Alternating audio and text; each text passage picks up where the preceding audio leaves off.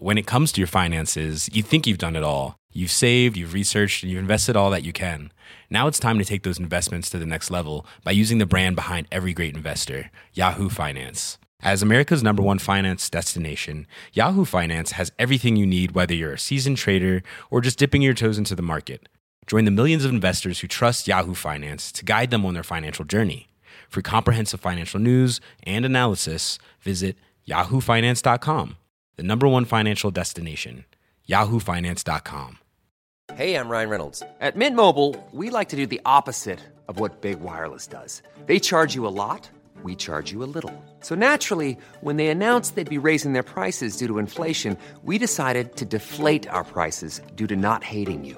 That's right. We're cutting the price of Mint Unlimited from $30 a month to just $15 a month. Give it a try at mintmobile.com slash switch. $45 upfront for three months plus taxes and fees. Promote for new customers for limited time. Unlimited more than 40 gigabytes per month. Slows. Full terms at mintmobile.com. Hello, everyone. Welcome to Dan Snow's History. Here in the UK, we're opening big new hospitals to cope with the large number of increased intensive care patients expected as a result of the COVID, or the corona pandemic. When they were looking for a name for those hospitals, there was really only one candidate. Britain is very proud of the role that Florence Nightingale played in global public health. She was a woman who rose to prominence as a nurse during the Crimean War. But forgotten about her career is the extraordinary impact she had after that war in improving the sanitary conditions and public health of Britain. Today, the Nightingale hospitals dotted around the UK are providing life saving work, staffed by men and women who owe a huge amount professionally to Florence Nightingale. I'm lucky enough to have talked to Lynn McDonald. She's both a university professor but also an activist and a former member of parliament from Toronto in Canada, which is the town my mum comes from. She's very active in propagating the memory and interpreting the work of Florence Nightingale. And it was a great chance to talk to her at the height of this pandemic about what we owe to that remarkable 19th century healthcare pioneer. To listen to other episodes of this podcast without any adverts, to support everything we're trying to achieve here at History Hit, or to watch hundreds of history documentaries that we've got on our history channel, please just go to historyhit.tv. It's like Netflix, but it's just for history, audio, and video. And you can go there, and if you use the code POD1, POD1, you get a month for free, and then you get second month for just one pound, euro, or dollar. So you can listen and watch to as much history as you like for two months for just one pound, euro, or dollar in all. By which stage, hopefully, the lockdown will be a memory, and hopefully, the curve will have flattened until such time as we don't need these remarkable Nightingale institutions helping to keep us safe. In the meantime, everybody, enjoy Lynn McDonald.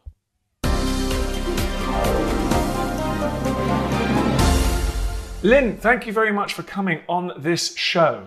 I'm pleased to be with you. Everyone in Britain is talking about Florence Nightingale at the moment because her name has been given to this new super hospital in London, which has been built to cope with the extra cases. Can you give me a little bit of background? Who was this person, Florence Nightingale? Well, she had a call from God, she believed, to serve, and she saw that to save lives. And she wanted to work, but she came from a family where ladies don't work, and so she wasn't allowed to. Nursing was considered the status of a kitchen maid, and they certainly didn't want her to do that. So she traveled and she learned a lot, and she attended a deaconess training school, which didn't teach her nursing, but did give her some experience in, in hospitals. And she was then the superintendent of a very small hospital in Upper Harley Street.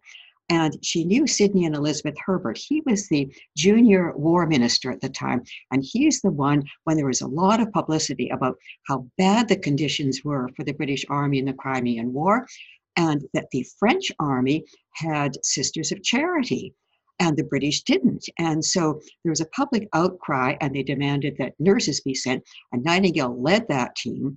And Crimean War hospitals had terribly high death rates. This is why it's so very interesting to make the comparison with what we're going through now with coronavirus, because they had high death rates. But what happened there was that the death rates were brought down, and they were brought down dramatically and they were brought down by bringing in strong sanitary conditions. And that was done by the Lord Palmerston government, a new government, not the government that had sent the army to the Crimean War in the first place, but its replacement because of the terrible mismanagement of the war. And the Sanitary Commission went, and it was headed by Dr. John Sutherland, who became Nightingale's ally for the rest of her life, and a civil engineer. And they cleaned up the sewers and toilets and got out the dead horses from the water supply. They were terrible conditions. But what's very relevant to Nightingale, between Nightingale's work and nowadays, interestingly enough, her hospital at the Crimean War was 4,000 beds. And that's what the NHS hospital in East London in the Docklands could turn out to be. And Nightingale was a symbol of hope. She made changes, she saved lives. And it's a very good name for the coronavirus temporary hospitals. Was Florence Nightingale just using knowledge that was fairly widely available at the time and just applying it to these terrible field hospitals in the Crimea? Or was she herself innovating and working these things out? It's a little bit of both. There were differences of opinion. The Army Medical Department, that is the official War Office department led by doctors, they did not pay nearly enough attention to sanitary conditions.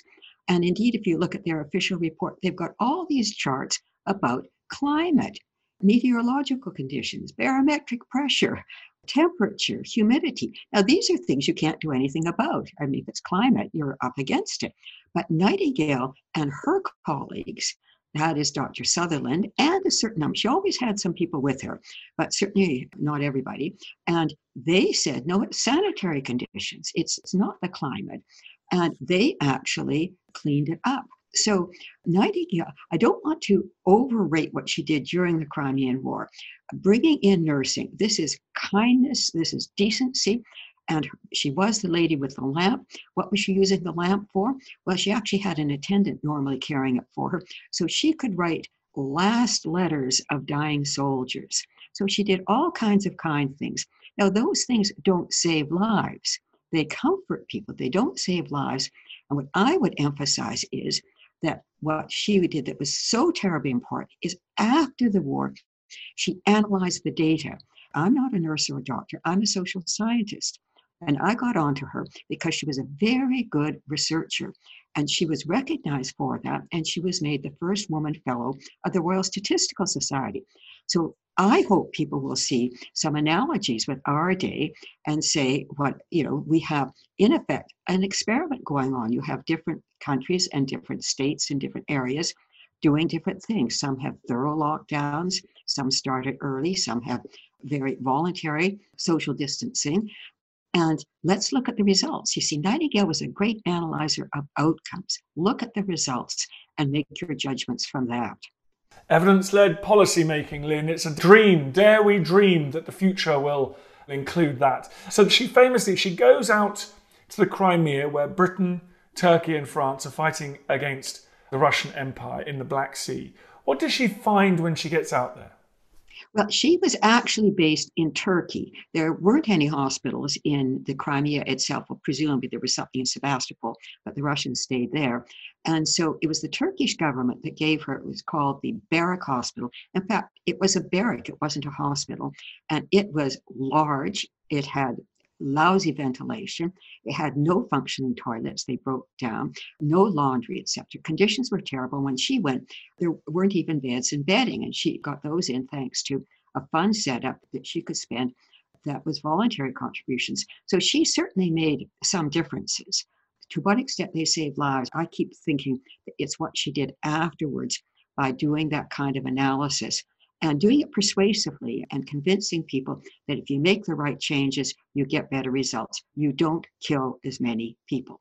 It's funny that we think of her as the lady with the lamp going from bed to bed, providing some sustenance for people, care for people. Is that a kind of misogynist view of things? Are we too keen to remember her as an individual woman helping, and, and we're not ready enough to remember her as someone who brings about systemic change on a kind of policy level? I'm the systemic change type. I think that one should count the numbers. Nightingale was certainly a number cruncher, but that symbol of her, she did both. I mean, she she did work for individuals and she patiently took down letters, and some of them appeared in the press. The family was so amazed to get this comforting letter, and they would send it to the local newspaper. So the individual stuff and the kindness and all of those things, they're true. They're part of her.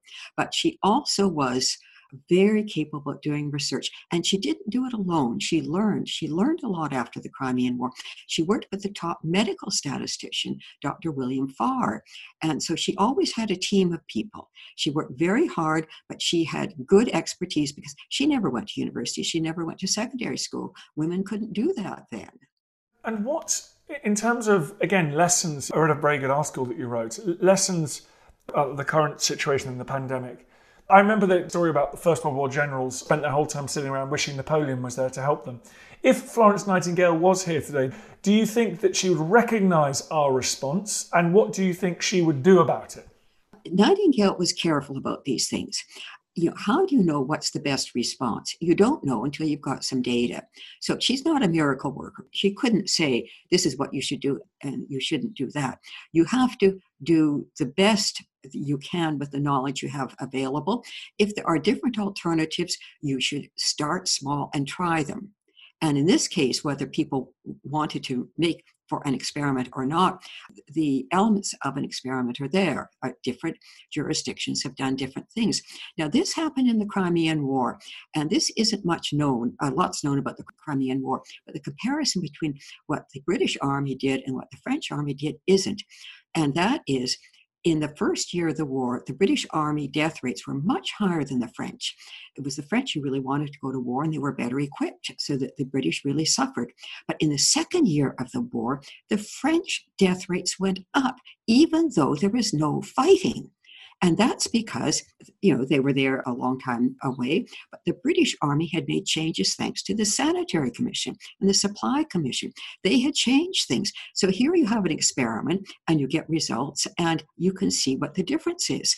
And so that's the kind of thing that I hope will be happening with the coronavirus pandemic that in due course people will do some really good research and say this works better than that and come up with with some results. Nightingale wasn't a miracle worker. She wanted careful research done.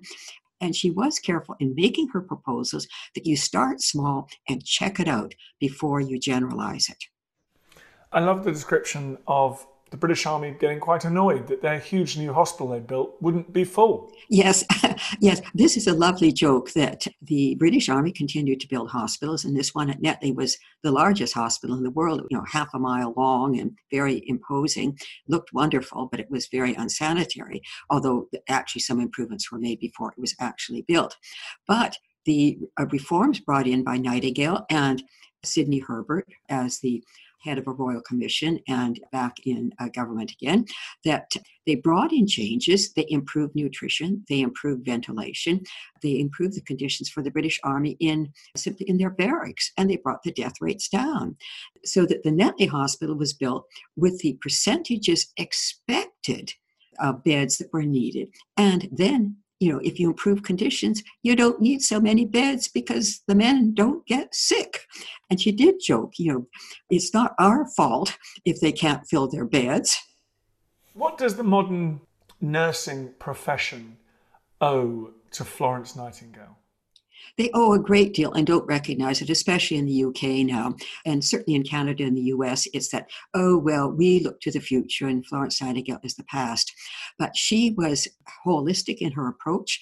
Health promotion and disease prevention are very important, not just treating the sick after they get sick, far better to prevent it.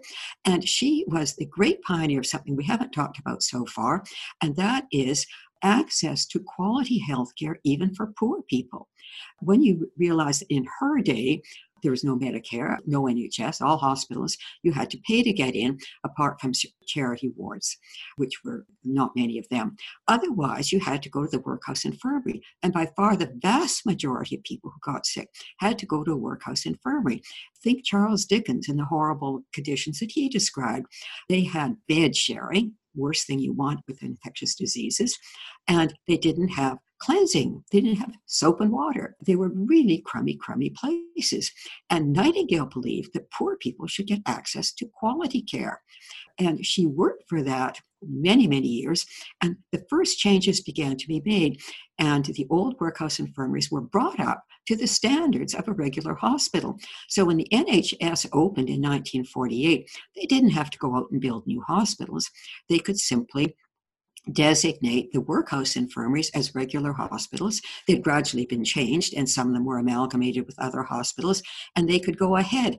And that's very much Nightingale's work, and uh, at least in getting it going and setting out the principles. She was the first person to set out that principle in 1866 that you see in the National Health Service of 1948. She was just so much ahead of her time. Now it's called universal access to health care wasn't called that then, but that's what she was thinking about. Now, I can't let you go, Lynn, without asking you about policy making because you're very unusual. You're both an academic, a scholar, and you've sat in Canada's parliament for a long time. In fact, I think you were my sister's member of that parliament, so thank you for your service to my sister.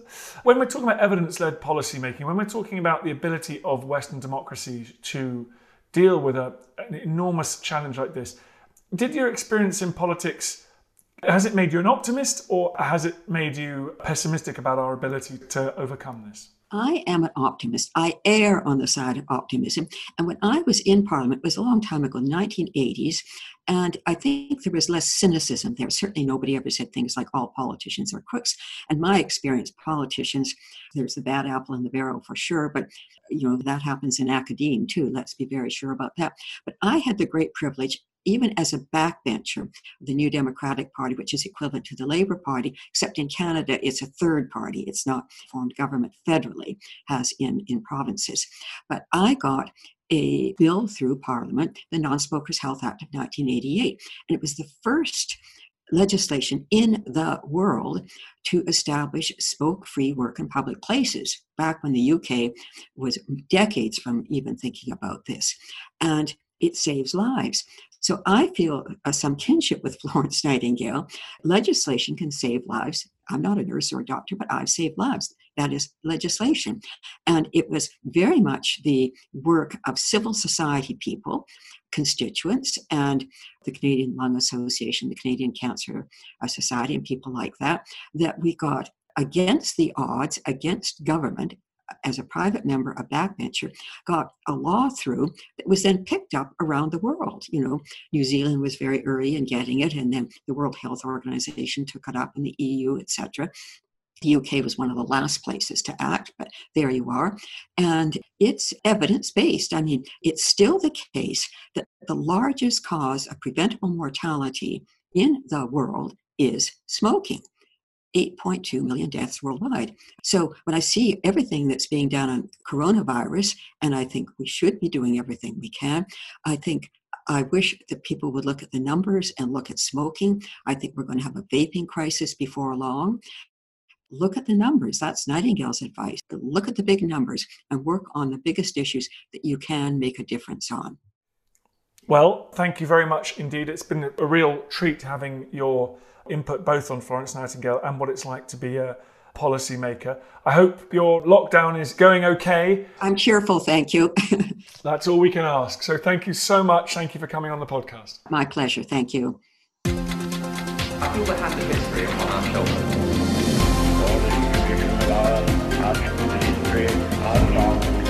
I hope you enjoyed the podcast. Just before you go, bit of a favor to ask. I totally understand if you don't want to become a subscriber or pay me any cash money. Makes sense. But if you could just do me a favor, it's for free. Go to iTunes or wherever you get your podcast. If you give it a five star rating and give it an absolutely glowing review, purge yourself, give it a glowing review. I'd really appreciate that. It's tough world out there, law of the jungle out there, and I need all the fire support I can get. So that will boost it up the charts. It's so tiresome. But if you could do it, I'd be very, very grateful. Thank you. Hi, I'm Daniel, founder of Pretty Litter. Cats and cat owners deserve better than any old fashioned litter. That's why I teamed up with scientists and veterinarians to create Pretty Litter. Its innovative crystal formula has superior odor control and weighs up to 80% less than clay litter. Pretty Litter even monitors health by changing colors to help detect early signs of potential illness. It's the world's smartest kitty litter. Go to prettylitter.com and use code ACAST for 20% off your first order and a free cat toy. Terms and conditions apply. See site for details when it comes to your finances, you think you've done it all. You've saved, you've researched, and you've invested all that you can. Now it's time to take those investments to the next level by using the brand behind every great investor, Yahoo Finance. As America's number one finance destination, Yahoo Finance has everything you need, whether you're a seasoned trader or just dipping your toes into the market. Join the millions of investors who trust Yahoo Finance to guide them on their financial journey. For comprehensive financial news and analysis, visit yahoofinance.com, the number one financial destination, yahoofinance.com. Thank you for listening to this episode of Dan Snow's History Hit. Please follow this show wherever you get your podcasts. It really helps us, and you'll be doing us a big favour. Don't forget, you can also listen to all of these podcasts ad free and watch hundreds of TV documentaries when you subscribe at historyhit.com slash subscribe. As a special gift, you can also get your first three months for just £1 a month when you use code Dan Snow at checkout.